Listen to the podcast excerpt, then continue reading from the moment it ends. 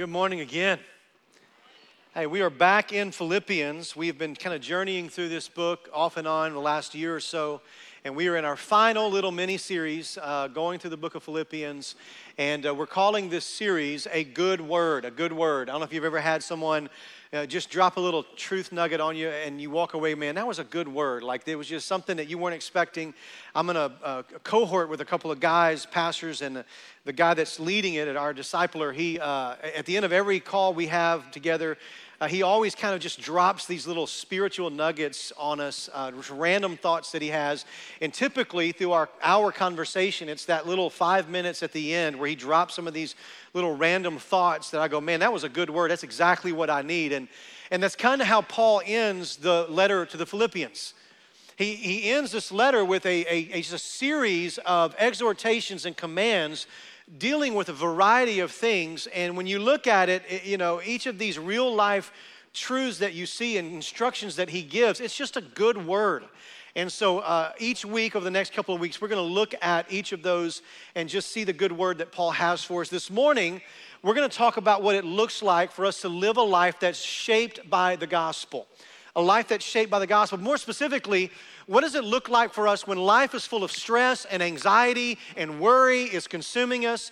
How does the gospel influence how I respond in those anxious, stressful uh, seasons of our life? Specifically, how does, how does the gospel shape our heart and mind when we're filled of anxiety? Anybody ever battle anxiety? Lift, lift your hand up if that's you. I just want to make sure we're all okay. So we're talking to somebody today, all right? And this is very real, and Paul is going to give us some very real direction on how the gospel influences us in those seasons of stress. That we've got to protect our heart, we've got to protect our mind. That's important, both physically and spiritually. I've been in a season of going to the doctor quite a bit. Um, it's not because nothing, anything's wrong. It's because I'm 45 years old and things are starting to go wrong. And so I'm trying to stay ahead of it. And so I've had more blood work done, more tests. I got more tests to go. I've got all these visits. And every time I go to a doctor, they automatically will do two things every time. They'll examine my heart, and then they'll follow up with these questions like, uh, Are you exercising and are you eating well? And I'm like, is it multiple choice? All right, can, we, can I get one of them right and it be okay? And so uh, then they'll ask questions like, are you taking your medications? And then I'm typically like half the time I am, and that's not good enough. But then they'll ask me questions outside of the heart. They'll ask me questions like, um, are you sleeping well? Are you, are you anxious? Are you, do you have clarity of thought? Is there anything that's causing you to not process things? And so they're asking me these, these questions, but they really come down to they want to make sure that I have a healthy heart and healthy mind. And this is what Paul is going to do for us spiritually. He's going to give us some instructions that help us not have a healthy heart and a healthy mind, but rather, how in those moments of anxiety and stress can we have a healthy heart and a holy mind? That's what we're going to look at this morning. So, Philippians chapter 4, we're going to start reading in verse 4. If you're there, say, The Bible is true. Paul writes, Rejoice in the Lord always. Again, I say, rejoice. Let your reasonableness be known to everyone. The Lord is at hand. Do not be anxious about anything, but in everything by prayer and supplication, with thanksgiving, let your requests be made known to God. And the peace of God, which surpasses all understanding, will guard your hearts and your minds in Christ Jesus. Finally, brothers, whatever is true, whatever is honorable, whatever is just, whatever is pure, whatever is lovely, whatever is commendable, if there is any excellence, if there is anything worthy of praise, think about these things. What you have learned and received and heard and seen in me, practice these things, and the God of peace will be with you. So here's what we have this church in, in Philippi are going through a season of anxiety and stress. They have all kinds of anxiety, all kinds of stress. Here's a couple of them. Paul, who's writing this letter, uh, planted their church. He's the one who started their church. He's a dear friend of the congregation that he's writing to, and he is in prison and he doesn't know whether he's going to live or die. And so they have got the anxiety and the stress of knowing whether or not they're going to see this, this friend of theirs, this Paul that they love so much. They also have sent another friend of theirs to relieve Paul, to send him a gift to help him in his time. And they're worried that he's not going to make it back. There's persecution that's happening all around them. And so the future is uncertain of whether or not their safety and security uh, are going to be intact in the days ahead as they suffer for Jesus. There's, there's disagreements within the church. There's congregational conflict. In fact, if you go back and read verses two and three, there's two godly people who are at odds and there's causing division in the church. And so they've got that anxiety and stress of relational conflict. They're worried about the economy because as the Christians were being persecuted, it affected them uh, uh economically. And so there's all this stress and anxiety. And Paul wants to help them cope with the stress and anxiety in a way that allows the gospel to inform their response so that they could be freed from this anxious life that we all have a tendency. And so there's a lot of things that we probably could relate to. And here's what Paul does he gives four commands to them. Four commands that enable us to have a healthy heart and a holy mind and a life that is shaped by the gospel. Write these down. Here's the first command. If you want to have a healthy heart and a holy mind, Paul says this you need to rejoice in the Lord no matter what. Rejoice in the Lord no matter what. He's speaking to people who are full of anxiety, a lot of uncertainty. And here's what he says. Look what he says in verse 4 Rejoice in the Lord when? What's the word? I say it with conviction. Always. And he says again, I'll say rejoice. And I love how Paul doubles down on this because he says, Rejoice in the Lord always, knowing that most of us were going to go, Are you serious? Let me say it again rejoice. Now, when he says always here, that's a huge because here's what he's saying Rejoice in the Lord when times are great. Rejoice in the Lord when all the, the money you need is in your bank account. Is that what Paul is saying? Rejoice in the Lord when all your relationships are healthy. Rejoice in the Lord when your marriage is good. Rejoice in the Lord when your kids obey. Rejoice in the Lord when your parents act like they got sense. Rejoice in the Lord whenever everything politically around us is at peace and there's calm. Is that what Paul is saying? No, he says, rejoice in the Lord when? Always. Now, watch this. Look right up here for a second. With this statement, Paul is helping us understand this important truth. And that is, your joy should not be attached to your circumstances. See, what does it mean to rejoice? Rejoice is an expression of joy. It is what comes out of us when we're full of joy. We rejoice, we, we, we praise, or we give this, this, uh, uh, this, this declaration of the joy that we have within our hearts. So when he is telling us to rejoice, always he's telling us that you have to find another source of joy than your circumstances. And this is important because if we're like if we're honest, most of us are driven by circumstances and we're driven by feelings. And so our joy, if, if that's the case, comes and goes and changes like East Texas weather. Hello?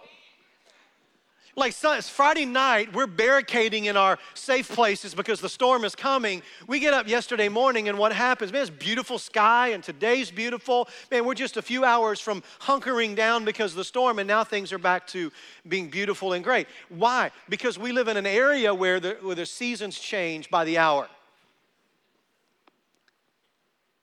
And that's exactly what circumstances in life do.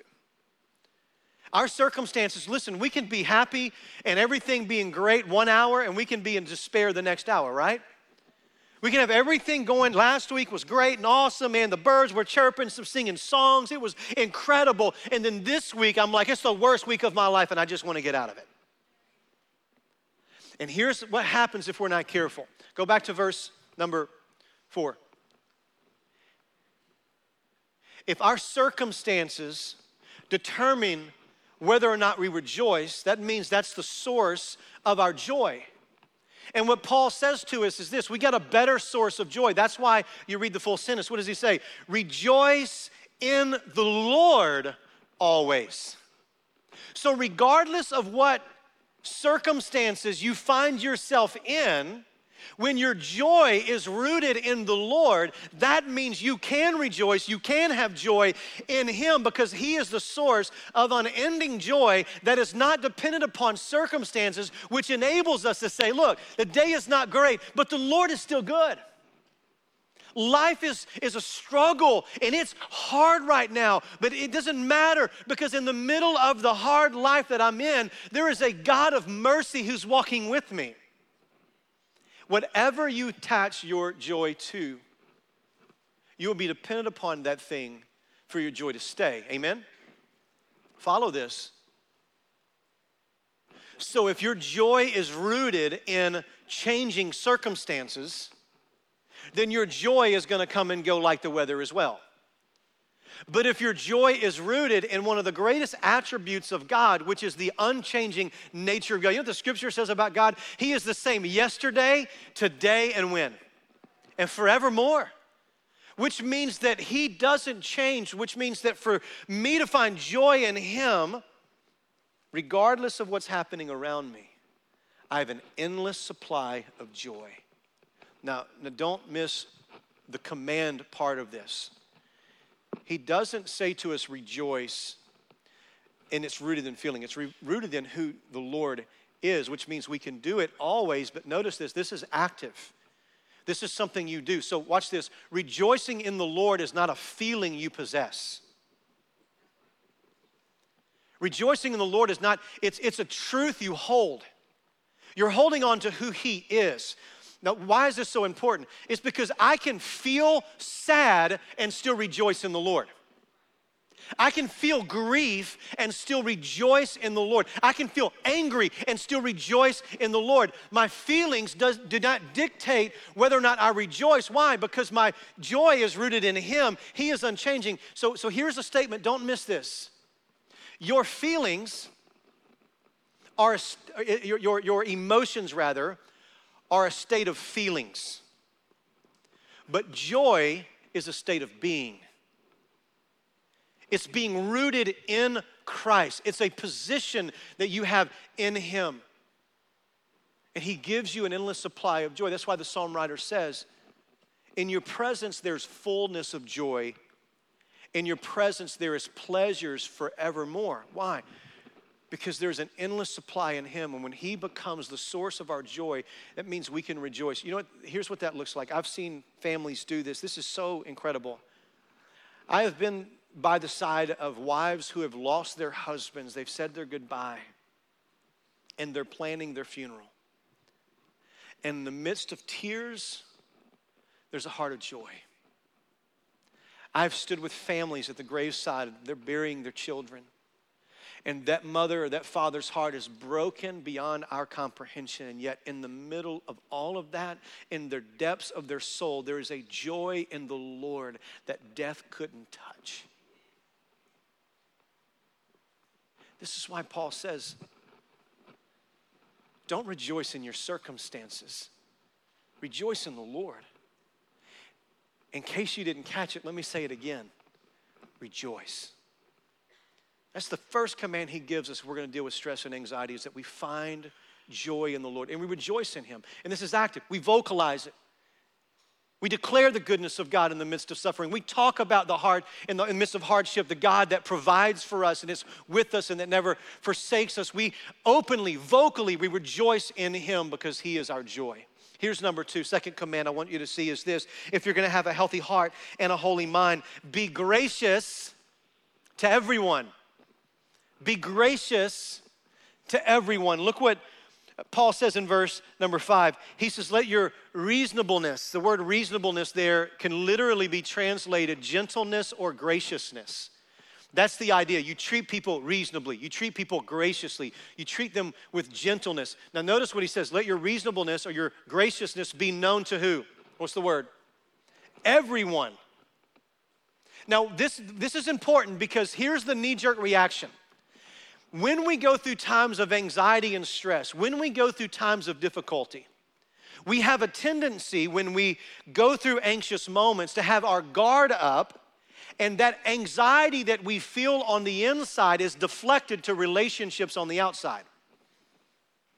Like it can cause, like a lot of the conflict that we have in our relationships really isn't relational conflict. It's the, it's the stress and the anxiety and the overwhelmed feeling we have on the inside that we haven't properly processed, and therefore we just deflect that on those who are around us.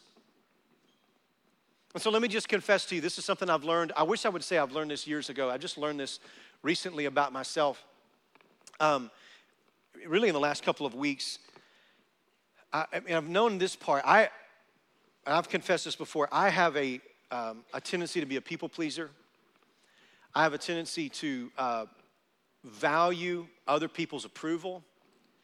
Uh, it, it, I have this kind of this thing where um, uh, when I feel rejected or anxious or incompetent, at times I will throw this guard up, and there's different responses that people have when they feel those pressures of life. Some people are flight people, they're gonna run away from people. Other people are fight people. I'm more of a fight type person. So, as the Lord has shown me some areas of growth in my life, what I've realized is that there are conflicts that I have in, in relationships at times. It's because the, the anxieties and the, the, the insecurities of my life, when I feel threatened in those areas, I put guards up and then I project that because I want to appear to be confident when I'm not. And what happens in, in my world is that relationships that I have when I do this, what happens a lot of times is that it, it doesn't, when I address conflict in that way, it doesn't minimize the conflict, it escalates the conflict. Anybody with me in that? And the Lord has just shown me, like, part of the struggle that I've got. If I'm going to grow in maturity, here's what He's saying to me Let your reasonableness be known to everyone. Like, rather than, and, and, this is what Paul is addressing here, Paul already talked to the church about their selfish ambitions and their selfish motives. He goes back in chapter 2 to talk to them about the, the fact that a lot of the stress and the things that they were facing were, were turning inward. We want to go to self preservation mode. We got to look out for number one. We got to protect ourselves at all costs, even if it means that I escalate the relationship and the conflict gets larger. I got to do that because I got to protect me. And here's what Paul is saying no, no, no, no, don't do that. In the midst of the stress, in the midst of the anxiety, rather than deflecting that, here's what you need to do model Christ likeness, and rather than put your defenses up, be gracious, be kind. And it doesn't mean, when we do this, it doesn't mean we don't say hard stuff. Like, this is not just like, you know, just overlook the problem and minimize and don't address the issues of conflict. That's not what he's talking about here. What he's talking about here is being rude and mean spirited and sharp with our tongue and hateful, which we typically have a tendency to do when we walk in deep insecurity or some sort of anxiety. It's a defensive mechanism. So, Paul is not saying don't address conflict, he's saying be gracious. Now, I love this to everyone. So, everyone, this is gonna blow your mind. Original language, the, the Greek word there means everyone. So, whoever you don't want to fit in that, that's who fits in that. Be gracious to your enemy. Be gracious to those who constantly irritate you. Be gracious to those who have offended you and who have wounded you. Be gracious to those who stand in opposition to you. Be gracious. Now, why does this, the, why is this the instructions, this command that Paul gives us dealing with stress and anxiety? Let, let me show you how this works. When we're feeling anxious and overwhelmed and stressed, especially in, in, in, in relationships or just in general life, and it fleshes itself out in relationships, here's what happens. So let's just use this scenario. You are, let's say you and, and are, are I know you're anxious and there's a relationship you're in, and that anxiousness has affected the relationship, and all of a sudden you realize, I got a conflict with this person. Every time I think about them, I'm frustrated. When I see them, I kind of get annoyed. I, I know I shouldn't feel like this, but I always feel anxious when I'm around them. I like my chest tightens up, and I just want to get away. When you feel that, here's the question. Okay, so let's just rank that. Let's say that the, the, on, the, on the conflict scale, you're a six out of 10 in that conflict. Now, Let's say you act impulsively according to the flesh, let your anxieties and your stress dictate your response, and you're not gracious and you're not kind and you're not generous to that person, giving them the benefit of the doubt in that, in that relationship, and you escalate. Now you got a sharp tongue. Now you've been kind of spiteful. Now you're saying things behind their back. Now you got issues where you've confronted and it, it's gone from a six. Now what's happened is it's gone from a six in conflict to what? Let's put it at a nine now spoke harshly, said some things I shouldn't have. They responded, I responded. We go from a six to a nine. Here's the question if that conflict moves from a six to a nine, does your anxiety level go up or down? What's the answer? It goes up. Now, let's say the same scenario Conflict's at a six.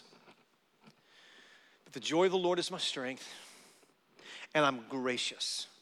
Doesn't mean I don't say hard stuff.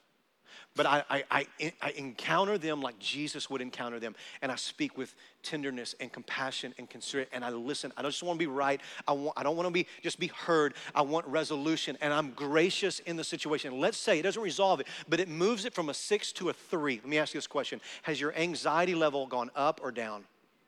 Down.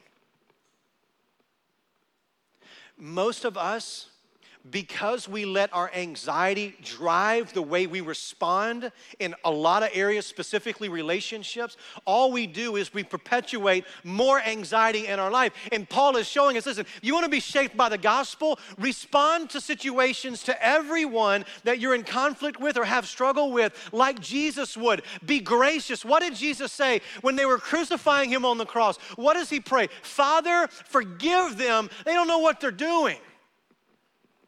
He was being gracious to everyone.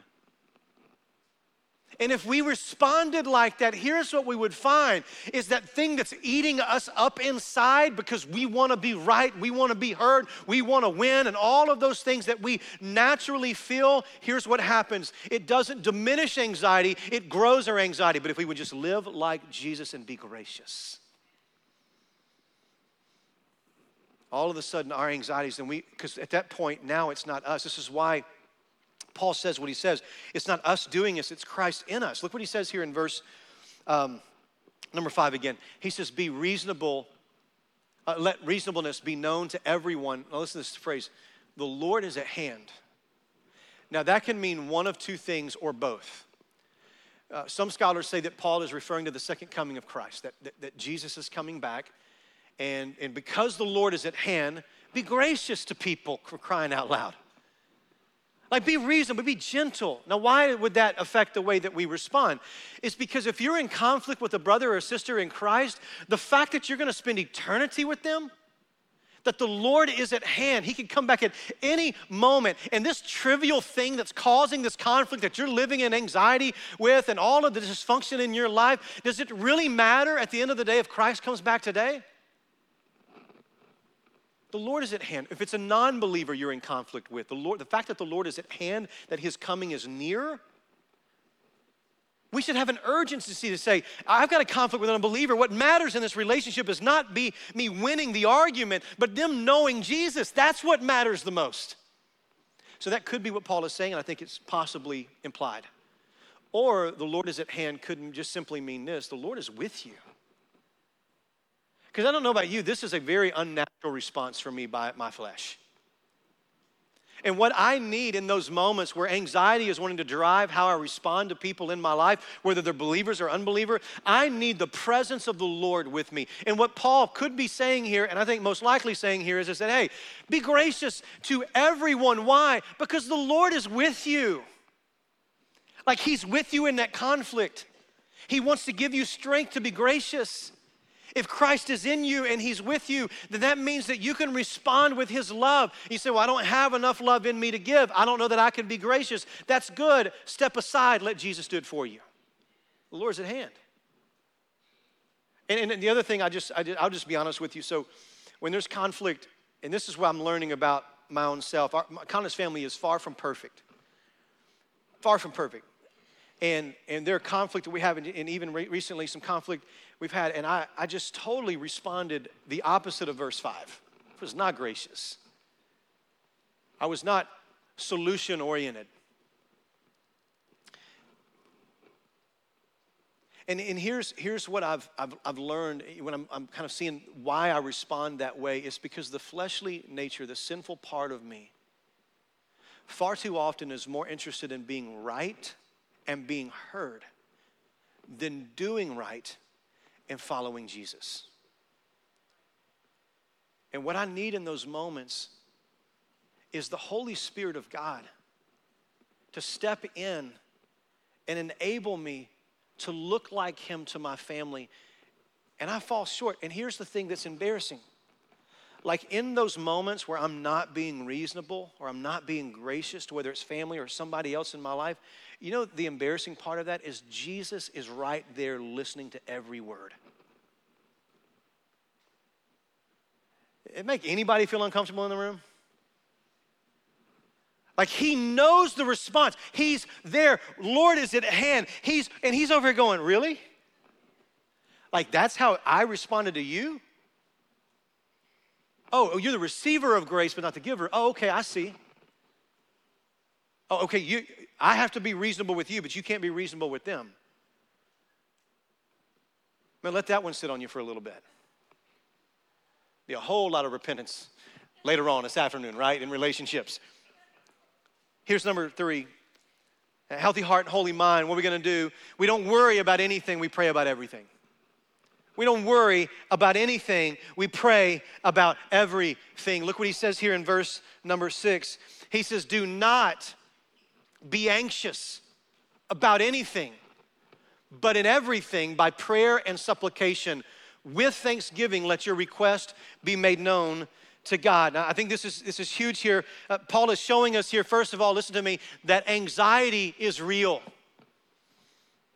Why would Paul give the command, do not be anxious? Because he knows we have a tendency to be anxious. That anxiety and stress is real, but he's showing us here, now notice this, he's showing us not only is anxiety real, but anxiety has an antidote, has, has a way for it to be eliminated from our life, and this is the solution. But in everything by prayer, prayer, watch this, is the solution for anxiety. It is the number one way we combat anxiety. Now, I wanna make sure you hear me say something, make sure you don't imply something I'm not saying. I'm not saying that there can't be a reason to have anxiety medicine at times, that there can be very, very real clinical anxiety that we need to be recalibrated physically in order for us to process things properly. And I'll, I'll say that because there have been times where I've been on anxiety medicine for that reason. But, but I want you to hear me say this that while that is a good and, and great gift that God has given us, all good and perfect gift comes from Him. And so God is the God of science. He, he knows, He created things. So we, that's a good gift. However, that alone is not enough. This is the number one way it is by prayer.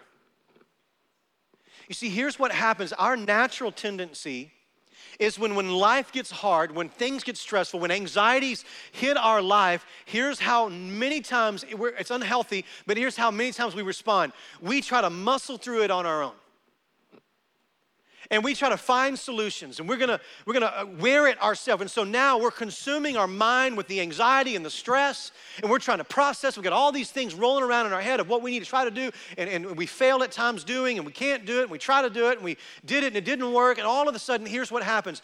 Because we're trying to deal with the anxiety and the stress on our own we're not diminishing the anxiety we're just creating a big anxiety snowball that keeps mounting in our life because all of our attempts and all of our failures is leading to exhaustion. And here's what this is my story with anxiety. Here's what happens to me is that I'll start feeling the stress of life and it starts small and I don't properly process it. And then it compounds in my life to the point of which it consumes my mind. For me, I don't know how you, you, you process or operate. I typically process anxiety late at night when things are quiet in the house which is one of the reasons I think we're so attached to our phones and things because the moment we shut our brain off of something, all of a sudden, all of those things grab a hold of us. And so our phones and television become coping mechanisms. It just kicks the can. All of a sudden, around 10 30 11 i'm laying there in bed at night and there's like a thousand things running through my mind so fast i can't keep up with them and they're just moving and all the things i got to do i'm feeling more and more stressful and then i finally get exhausted and fall asleep only wake up at 3 o'clock in the morning and those thoughts are there and they're louder this time and i can't process them well and then i go to worst case scenarios of all the things that could go wrong are going to go wrong and it's going to be my fault and that's just how and i'm feeling that. Anybody feel that ever in your life? You know what that creates sleeplessness you know what sleeplessness creates? Fatigue.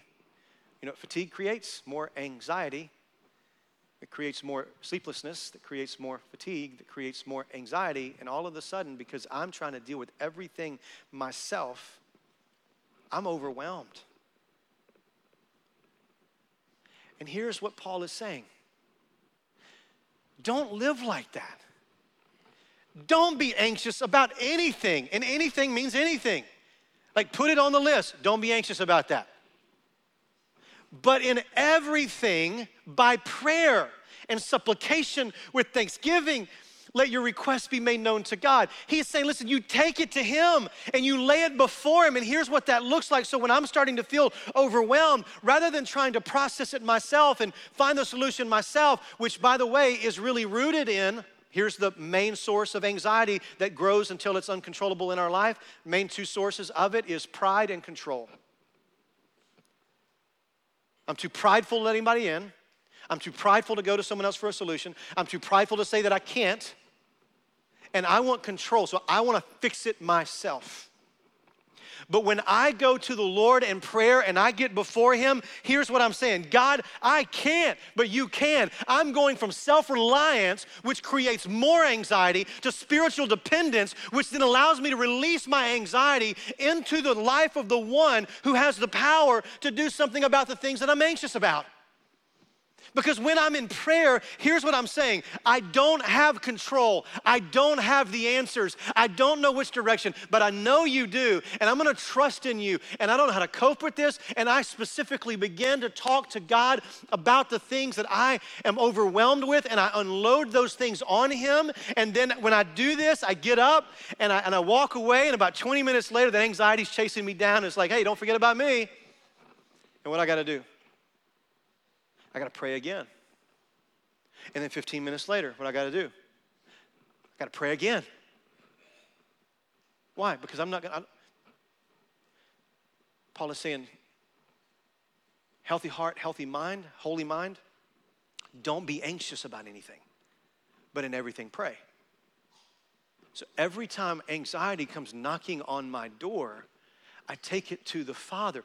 And, and this, this means that we have to swallow our pride and we have to relinquish the control that we are deceived to think that we have.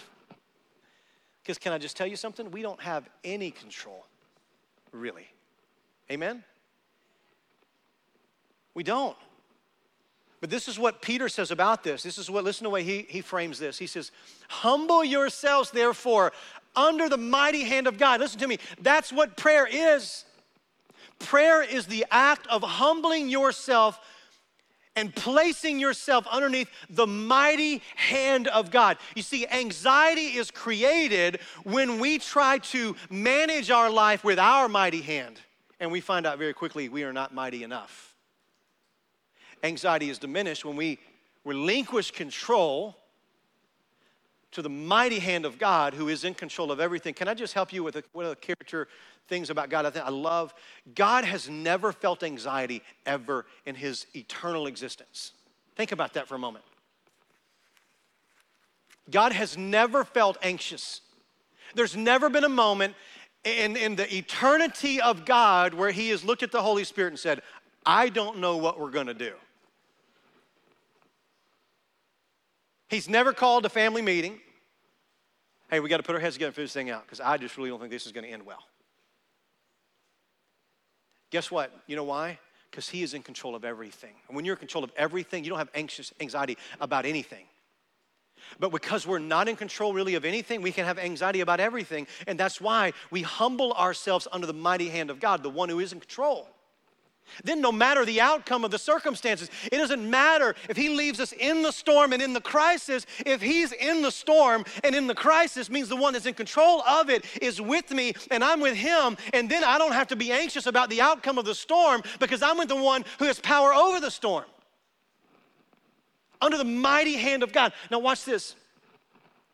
So that in proper time He may exalt you, lift you up, lift you out. Look at verse 7. This is beautiful. Casting all of your anxieties. How much of our anxieties? All your anxieties on Him. Why? Because He cares for you. He cares for you. We cast our anxieties on Him because He cares about those things that you care about. He, he, he wants you to bring those things to Him. And He can actually do something about it. And this is what makes this relationship with God so beautiful is that he loves us and he cares for us and he wants us to bring the things that burden us because he, he, he wants to carry it for us. He doesn't want to carry it alone. But I want you to notice this last part of this verse. Go back to um, verse 6, Philippians 4 6. I want you to see this. Do not be anxious about anything, but in everything, in, by prayer and supplication. Supplication is another way of praying, bring your request with, listen to this, thanksgiving. With thanksgiving. Let your request be made known to God. So let me show you what that looks like. The scenario I had a second ago is I have to get down, humble myself before the Lord, swallow my pride, lose control, confess honestly, God, I need you to step in. I need you to come through. I don't know what I'm going to do. I know you have the answers, but in the midst of this, God, I know you've never left me, and I thank you for that. I thank you that you've provided up to this point everything that I need. Thank you that Jesus came and he lived and he died. And regardless of what happens in this lifetime, I am secured for eternity. And you spend time rather than just being anxious over your situation, be thankful that the God of the universe knows you and he's the Lord of your situation. And in that season of thanksgiving, while you're making your petitions, while you're asking for wisdom, while you're in need of direction, you think, give thanksgiving to him because in that moment, your perspective begins to shift.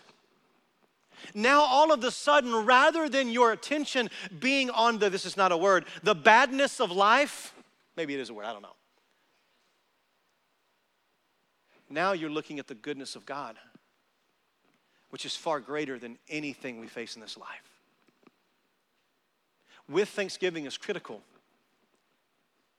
because prayer is not a complain session. It's a place where children can run to the Heavenly Father who are in need. And because we have a benevolent Father who has always been good to us and will always be good to us, in that, that moment of prayer, we are thanking Him and we are, as He says earlier in there, rejoicing in the Lord. And in the rejoicing and in the thanksgiving, circumstances may not change, but my heart does. And burdens are lightened. Turn your eyes upon Jesus. Look full in his wonderful face. And the things of this world will what? Will grow strangely dim in light of his glory and grace. And here's the thing at the end of the day, you see, when you take your anxiety to the Lord, here's the beautiful picture. The storm of life does not have to go away for you to experience peace. Because the best place for you to be in all of the universe is wherever God is. So if the sea is tossing the boat of life around, but Jesus is in the boat, you're better off in the boat with Jesus in the storm than on the shore without him. Right? So, here's number last, and we're done. Healthy heart, holy mind. Listen to this. Dwell on things that honor the Lord. Dwell on things that honor the Lord. That's the last command that he gives us. This is about the mind being holy and focused on the Lord and the things of the Lord. As opposed to all the negativity that we fill our mind with. Look what he says in verse 5. He says, Finally, brothers, whatever is true, whatever is honorable, whatever is just, whatever is pure, whatever is lovely, whatever is commendable, whatever is excellent, uh, uh if, if there's any excellence, if there's anything worthy of praise, listen to the command think about these things. Now, I love the way he phrases this. He gives us a long, long list of the things that we should think about. Then he says, think about these things. Why these things? These things here opposed to those other things that we normally think about. Normally, listen, we navigate toward negative. That's the truth about humanity you got to know. We navigate toward negative, do we not? And this is not just, I'm not talking about the power of positive thinking. That's just New Age nonsense. That's not what Paul is talking about. Paul is, is he would say it another way in Colossians when he says, set your mind on things above, not on things of this earth. Don't get caught up in the negative brokenness of this life as if that's your life. Set your affections on things that are above. This is what one commentary said. This is the way that they interpreted this. He says, Think about what is true, not what is false. Think about what is honorable, not dishonorable. Think about what's just, not unjust. Think about what's pure, not impure. Think about what's lovely, not repulsive. Think about what's commendable, not wrong. Think about what's morally excellent, not filthy. Think about what's admirable, not shameful. What you fill your mind with and what you fill your thoughts with will begin to define you if you're not careful. Why do we have such a holiness issue in the church today? Is because the images we see and the messages we receive, they're discipling us whether we like it or not. So if you're filling your mind and your mind is being occupied with junk of the world and the philosophies of man and the thoughts of the culture, then don't be surprised when you're not walking in holiness because your mind is filled with those things and it's what you think about. And if you're only filling yourself with negative and you're only thinking about the negative, then don't, don't be surprised when you're always anxious all the time.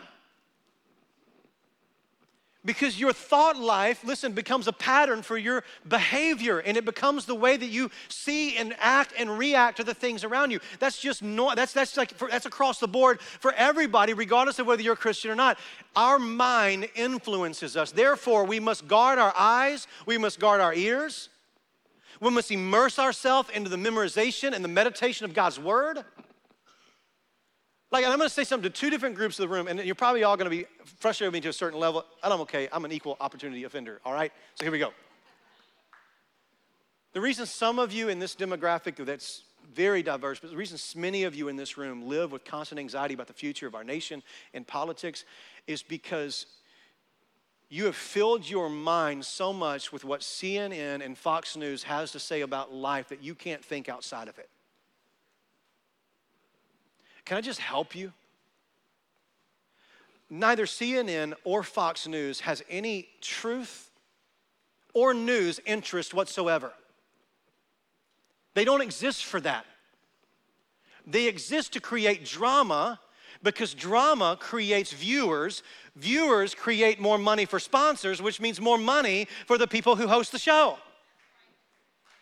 And because we're filling our minds on day and night with nonsense and it's, it's, it's, it's, it's bombarding us, we look at on the social media, we get emails and forwards of emails, and we're filling ourselves with the nonsense of what all the secular world has to say in their interpretation. And we wonder why we don't have a biblical worldview about the state of our country and where we truly are as the church. Because I want you to know God is not half as interested in the future of our nation as He is the glory of King Jesus.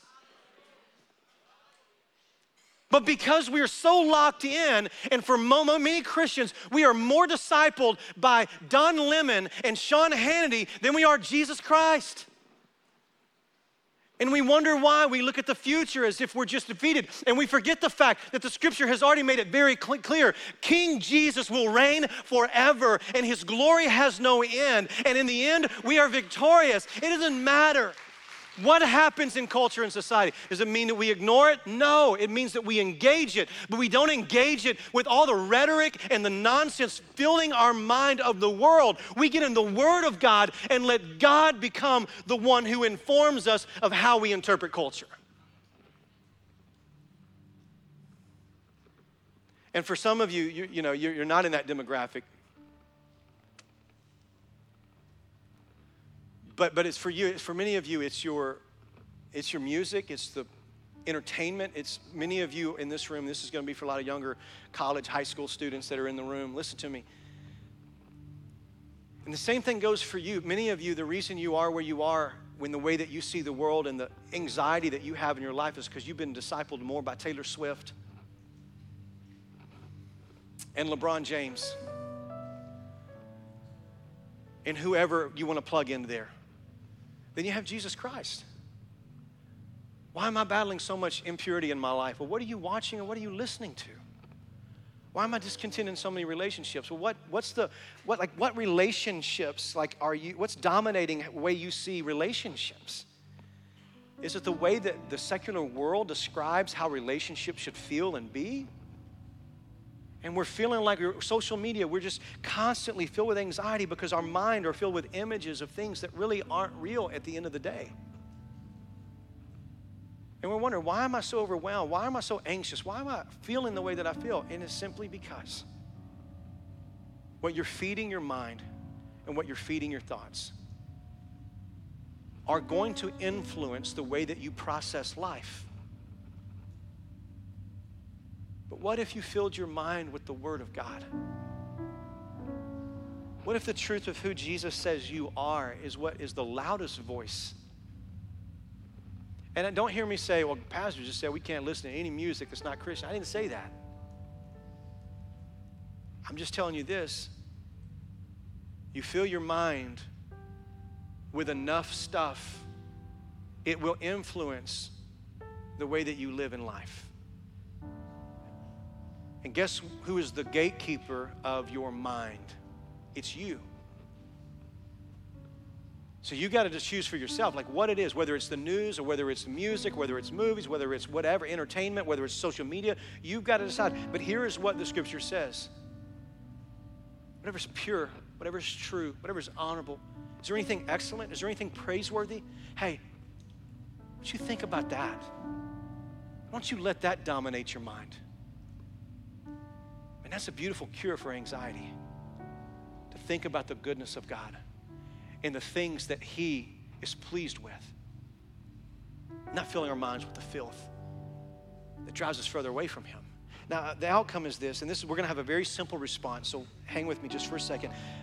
And don't miss what he does here. Paul says this in verse 9. He says, What you've learned in me, and you've received and you've heard, is what he says practice them.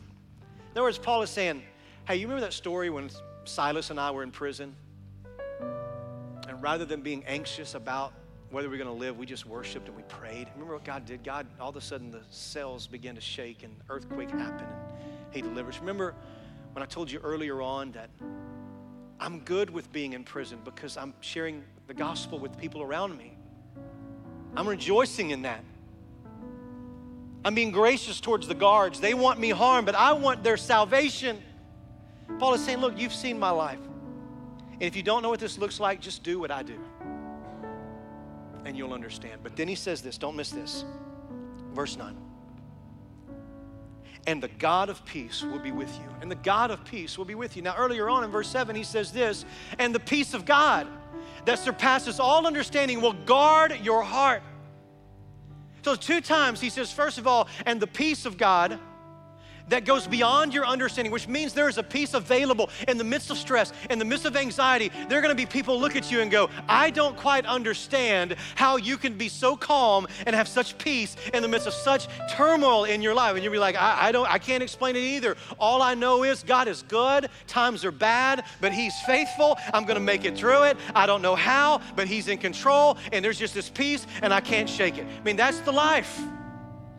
Now, where does that kind of peace come from? He tells us in verse 9, look at it again. And the peace of God will be with you. So, listen, verse 7, and the peace of God surpasses all understanding. In verse 9, and the God of peace will be with you. So, watch this. When you're in the middle of anxiety, you're not asking for peace, it's not what you're searching for. See, we treat peace like some abstract feeling that I have when life is hard. That's not what peace is. Peace is a person. The God of peace will be with you when you live this way.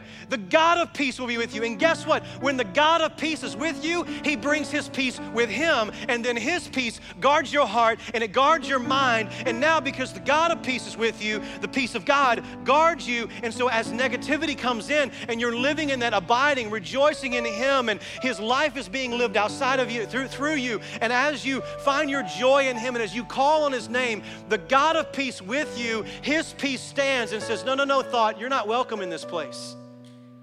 I'm guarding this heart. I'm guarding this mind. You cannot have the peace of God unless the God of peace is with you. And here's what Paul says there are four commands. You want the God of peace. Rejoice in the Lord no matter what. Be gracious to everyone. Don't be anxious about anything. Pray about everything and think about things that honor the Lord and the God of peace We'll be with you. And his peace We'll guard your heart and we'll guard your mind. Amen. Anybody want that? Anybody want that? Now here's here's response. We're going into overtime, and I realized that, but man, there was a lot of football overtime, and I was happy for every one of them yesterday. So, um, here's what I'm gonna get. I'm going to get one of our staff members to stand, or a couple to stand over there, and a couple to stand right over here. And here's two responses, and I'm going to ask a response from two groups of people. Number one, if you don't know Jesus in this place, I want you to know this morning you can't have the peace of God until you met the Prince of Peace. The Prince of Peace, his name is Jesus. And he died for your sin, he resurrected to give you salvation. And I want to encourage you to respond to him today. And in a moment, when I call people forward, I'm going to invite you to come over here. I'm going to get y'all to spread out just a little bit because there's going to be more people coming in.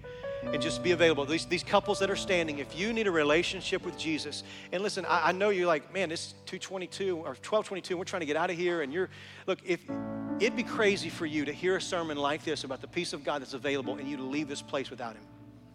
Like it's ludicrous to think, I got to get to lunch and miss Jesus. So if you need a relationship with Jesus today, in a moment, I'm going to call people forward, and it's going to be another group as well. But if that's you, then you're going to come and find one of these couples that are standing. And you just come to him and say, Look, I need Jesus as my Lord and Savior. I need to know that I have a relationship with him. Now, the second call is for people, you have a relationship with Jesus. And I'm going to put you on the spot, but you're in a season right now where you are filled with anxiety and there's a lot of stress about the future, about whatever it is. You're just like, man, I want what you're talking about. Like, I want, I want the peace in the midst of that storm that you were talking about. And I, here's the thing what I'm going to do in a moment, I'm going to ask you to leave your seat if that's you. And I just want to pray for you. You know the Lord, but you're just in a season of anxiety and you want this in your life. Then this step of humility and this, this act of faith of coming forward, kneeling at this altar, standing, whatever's comfortable for you and letting me pray over you. My prayer is not any more effective than yours. But because I love you, I want to pastor you, I want to pray over you. And ask the Holy Spirit to do what we just read in your life. So, right now, I'm going to ask everybody to stand. And if, you, if you're in need of salvation, then you come and find one of these that are standing. If you are a believer, but you need God to step into the anxiety in your life, I'm going to ask you right now to, to slip out. Just right now, slip out. And come and just, just come stand before me right here, and we're going to pray over this. Right now, just make your way all the way in. And as they're coming, I'm going to get our worship team just to sing the name of Jesus over us. And as you're coming, just come and reverently kind of squeeze in, bow your head. Just everyone out there, listen, we're going to let the name of Jesus just kind of roll over us for a minute, getting our heart and mind focused on the one who is bigger than our problems. So let this song just kind of sing over you for a moment. Jesus.